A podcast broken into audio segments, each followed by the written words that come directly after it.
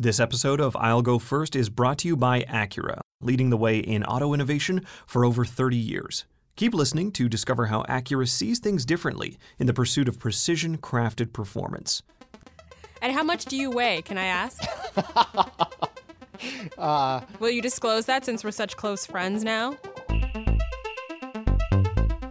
Hi, I'm Takara Small, and this is I'll Go First from the Globe and Mail. This is not your average tech podcast.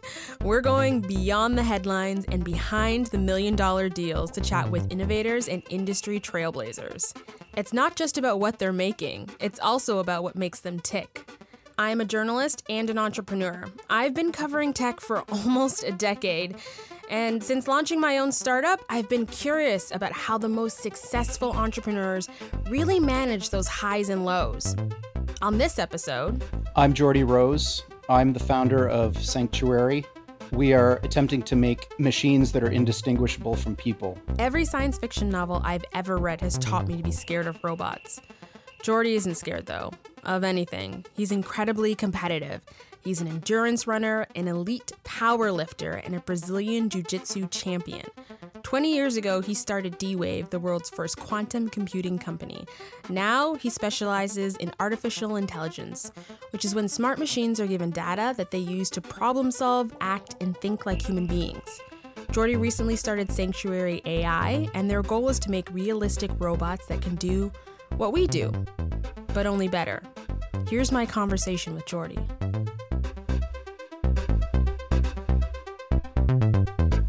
Okay, so Geordie, you were shortlisted for Canada's wrestling team. You're an endurance runner. Uh, you helped launch D Wave. You've worked at Kindred AI. Now you're revolutionizing artificial intelligence through Sanctuary AI, which begs the question are you a synthetic person yourself? I don't think so, although it's kind of hard to know. You know, we uh, there's been a lot of talk about whether we're actually living in a simulation, and if we are, we're probably all kind of synthetic people. Hmm, I feel like that's a roundabout way of saying nothing at all. Are you a robot? Humans are kind of meat robots. We're all kind of robots. We're just a different kind of robot than the kind that we know how to build now. Gotcha. Okay, so tell me a little bit about Sanctuary AI. What is it that you guys do that no one else does? We're an AI company, but we're a different kind of AI company. The type of AI that we're trying to build is more true to the original vision of the founders of the field, which is try to create machines that can understand the world the same way people do. Success for us is being able to make a mind for a robot where the robot looks exactly like a person. And what that means from the outside is when you look at the robot, you can't tell it's not a human. Uh, examples of this are like in Westworld or uh, David from Prometheus or Data from Star Trek. So we have these examples of uh, created entities that are very much like us in all the ways that matter. And what we're trying to do is make those kinds of science fiction technologies real. In most of the science fiction I've read, robots and AI are used by the bad guys to do really questionable things. Hello, Terminator, anyone? Should we be worried about that? Well, yes, intelligence is an extremely powerful tool.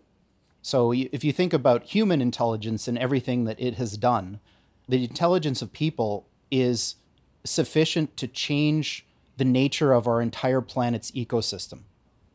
When you ask the question, are humans all good? The answer is no. If you can create an AI that's like a person, human like intelligence, you're going to get the, the breadth of capabilities or possibilities from the most saintly person who ever lived all the way to the most dastardly evil person who ever lived. And all of those are possible. And I think what a lot of thinkers are worried about is the possibility that AI could be pushed in both directions even more than humans can. So you could have a machine that was very intelligent, by which I mean it could accomplish a lot of different goals, but its motivation could be set to only want to accomplish certain of them. And that's both intriguing and dangerous because you could imagine taking a machine and asking it to be rewarded for doing things that are not in the, the social good. So the original question about whether we should be worried, the answer is clearly yes. A- AI is a technology whose power is not like anything else that human technology has ever built before. It's a general purpose tool for accomplishing goals in the world. And those goals don't necessarily have to be good. They're up to the uh, the human programmers who are creating them. Do you really think robots could create their own civilizations? In principle, yes, because I don't really think there's a reason why we can't create machines like us or like any other biological creature. As long as technology keeps progressing, there's no reason to assume that these machines can't be just like us. There's nothing magical about the human mind. It's a wonderfully complex but understandable piece of machinery. And once we understood it, we can create machines just like it. Okay, and tell me a little bit about what your robots do. What type of tasks can they complete? Well, right now, not very much. The best known robotics techniques are kind of Stone Age compared to what humans can do. So the systems that we've got now are able to move from the neck up, more or less like a person. It's not perfect, but it's close. So, what's the next step then? The next step is to actuate them from the belly button up. Most of the tasks that people do in their everyday lives are actually done seated. So, if you have a robot that can move their upper body indistinguishably from a person, and that's very important. So, they can move just like a person. You can't tell they're not a person from the waist up. Then they can do any functional job that a human can do, essentially that means that we can build machines that can do the kinds of jobs that humans do cheaper, better, and more effectively than people do. Interesting. So imagine a future where whatever you were doing before is now being done by something else that doesn't need to get paid nearly as much or even anything. Now you're free to do something else. When you think about what would I be doing if I could do anything at all, something pops into your head that thing that you always wanted to do is worth more to human society than you doing something that should be done by a machine. The repetitive motions that you're going through when you do much of human work, there's no reason why your beautiful brain that is capable of such wonders should be picking a thing up and putting it down over and over and over for 12 hours a day. What a waste. So, what I want is to try to figure out how we can create a world where picking things up and putting them down is done by robots and the types of things that human minds really want to be doing is what they are doing and i do think that the the value to the society the overall wealth that's generated by that is greater mm. i don't think that you lose in this you know people are always thinking where is my salary going to come from if i'm not being paid for what i do you have to stop thinking about being a worker. The anger and resentment that you see in the United States right now, it's economic in its drivers. The reason why people are so unhappy is that they're starting to notice the fact that there's this massive bottoming up out of the middle class. And that's the, the reason is very simple. It's technology. Technology aggregates wealth in smaller and smaller numbers of hands. I don't think that's debatable. And as technology gets better, it's going to continue to accelerate until the system breaks. And we have to have a way to deal with what happens next. How would you cope if a robot took over all of your responsibilities? So, right now, I have what I, I sometimes call an anti job. So, usually when you work, you get paid. But what I do is I actually pay my own money to everyone else in the company, and I don't take a salary. So you might ask the question, why am I doing that? And the reason is I am passionately committed to figuring this problem out, and it's more important to me than money. Why is that? I guess I've had a weird life in that, or, or maybe my attitude towards money is, is not normal, I suppose. My family was always, wouldn't say poor, but certainly on the lower end of middle class my dad owned a, a, hunting and fishing camp, so the the money was uh, never guaranteed. When I went to high school in Montreal, my dad was a graduate student. He sold the business and went went back to school. So our income was basically the stipend of a graduate student. You know, that's not very much, almost not enough to live on. So we never had any money and we never had any things you know, we didn't have a TV. You know, the first time I went out to a restaurant was probably when I was a, you know, a teenager in high school. Really? But none of that stuff really mattered. I've always thought of money as being kind of like air. You breathe it in, you breathe it out. You don't own it. It's just something that kind of happens in the background and there are times when you don't have a lot of air, you know, if you're at the top of Mount Everest, you don't have a lot of oxygen around you, but you, you still make do. And that you just turn down the uh, the burn when there isn't a lot of it, you make different choices. I have never been in a situation where I've thought twice about money. I I don't like it particularly. If I have it, what I usually do is either give it away or um, invest it in something that I think is worthwhile. Like the virtually every penny I own has been put into sanctuary. Fiscally, that's not prudent, uh, but I don't really care mm-hmm. because uh, you know it's just it's just always been the way that I've operated. Is I just don't really care about money. If I don't have any, uh, I'll be fine. You know, I don't really even mind. In some extreme case, you know, uh, being homeless. You know, if I think if I if I if I lost my house, you know, I just go on a hike or something. I just don't see the value in being obsessed about financial things. It's just it's not the thing that makes you enjoy life. Mm-hmm. You know, I think that the thing the thing that makes you enjoy life is not worrying about money and kind of its corollaries. I think I've become a little bit more Buddhist as I've gotten older. I, I, I find like a lot of the things that the Buddhists say make a lot of sense to me, and one of them is you have to you have to disentangle yourself from material possessions and the and desires and because they're the source of suffering so I think that that part of the reason why I have this weird relationship with money is I kind of see it as a root of suffering, and getting rid of it makes me feel better. so, so yeah. Introducing the Acura Innovation Series.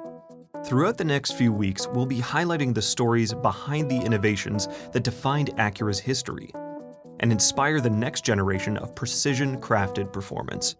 From the crafting of the original Integra to Acura's vision for the future, we'll bring to life how a unique dedication to innovation challenges them to see things differently. Visit Acura.ca to discover their current lineup.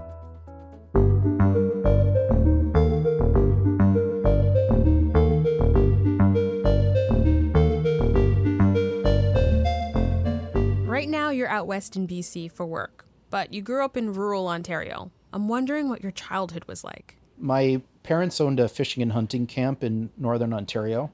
A lot of my childhood was spent traipsing through the woods of some remote forest rather. And did that somehow lead to your love for uh, being active and participating in such vigorous sports like wrestling and endurance running?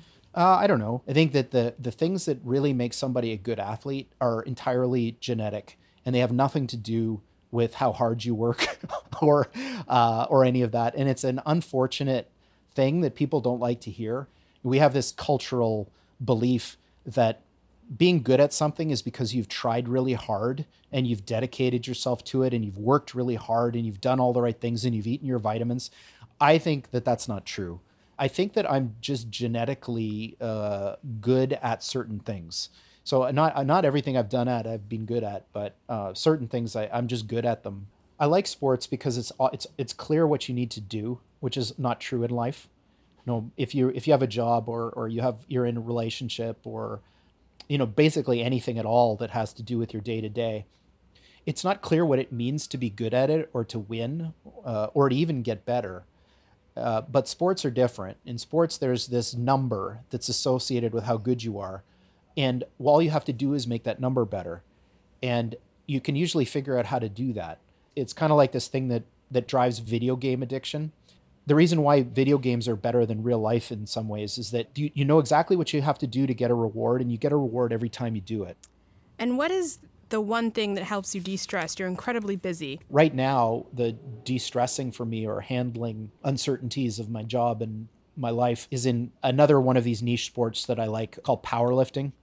So powerlifting is is a competitive form of weightlifting in that where you do three different lifts: bench press, squat, and deadlift, and your total, which is the sum of how much you can lift in those three things, is the number you're trying to increase. So uh, I have a gym in my basement, and I do this uh, religiously because I'm addicted to the numbers going up thing. It's uh, something that just captures my imagination. I'm always thinking about it. Like, how can I get that number up by another five? It is a way to take your mind off the things that are kind of more serious in your life, a basic thing about increasing a number. So you're looking towards a possible future where workers don't have to do menial jobs like picking things up and putting them down, but in your spare time, your hobby is powerlifting. Which is essentially picking things up and putting them down. Yeah, but I don't have to. That's the difference. So in in uh, in my previous job, I was the CEO of Kindred, and Kindred makes robots that uh, work in e-commerce distribution centers, which are these giant million square foot warehouses that Amazon and the Gap and Target and others have, where is very basically every product that's ever been built by by humans is in that warehouse somewhere. And the the thing that our machine did is it reached into a bin, pulled out a thing, barcode scanned it, and put it in a cubby. And the people who were doing that job were literally standing in the same place 12 hours a day, doing nothing but reaching into a bin, pulling a thing out, barcode scanning it, and putting it into a cubby. That's all they did for hours and hours and hours. They couldn't take breaks. The warehouses were not um, heated or cooled. Uh, one of the ones that we were in it was in Tennessee in the summer. It was 40 degrees plus, like for weeks. Just terrible, terrible places that humans should never. It's a job that humans should never have to do because there's no other option. You need to do it or else you can't eat. That's terrible and should be eliminated. Now, for me, doing the weight stuff, yes, it's a repetitive thing where you put pick things up and put them down, but I'm choosing to do it. That's the big difference.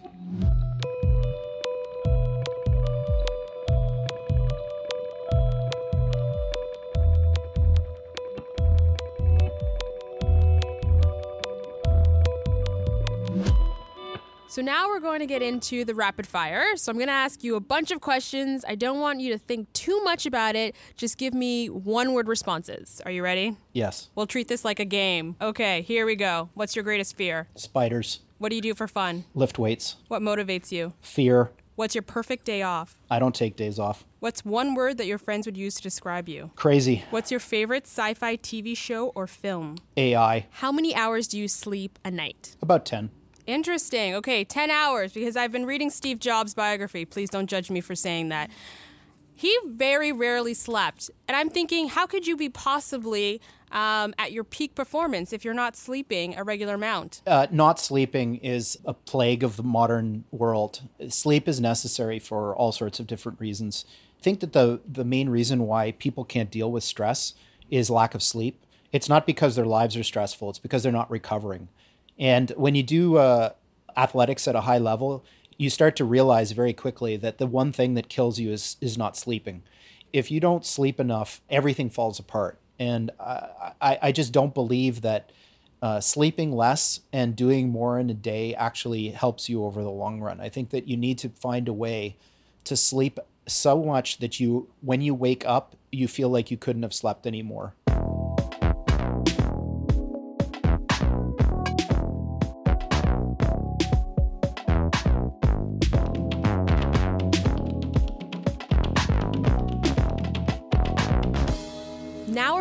To what I call the big three. I'm going to ask you three big personal questions. First one You're the first in your field to do what you're doing. What's one big mistake that helped define your career? Not understanding that money is the thing that drives everything in a business. Ooh, please explain. What do you mean? So, if you have a, a mission driven business, like I always have, the three companies I've been involved in, D Wave, Kindred, and Sanctuary, were all founded to accomplish a, what's essentially a scientific objective. They weren't founded to make money. As soon as money enters into the picture, all of the attention and focus goes to increasing the amount of money you're making, and it draws you away from the original reason you started the organization to begin with. The biggest mistake that I've made in my career is not understanding that and keeping the, the mission pure. So if you start a company to do something, do that thing and if you have the opportunity to make a lot of money doing something else, that's fine, but it doesn't belong in the organization that you started. And what piece of advice would you tell your younger self?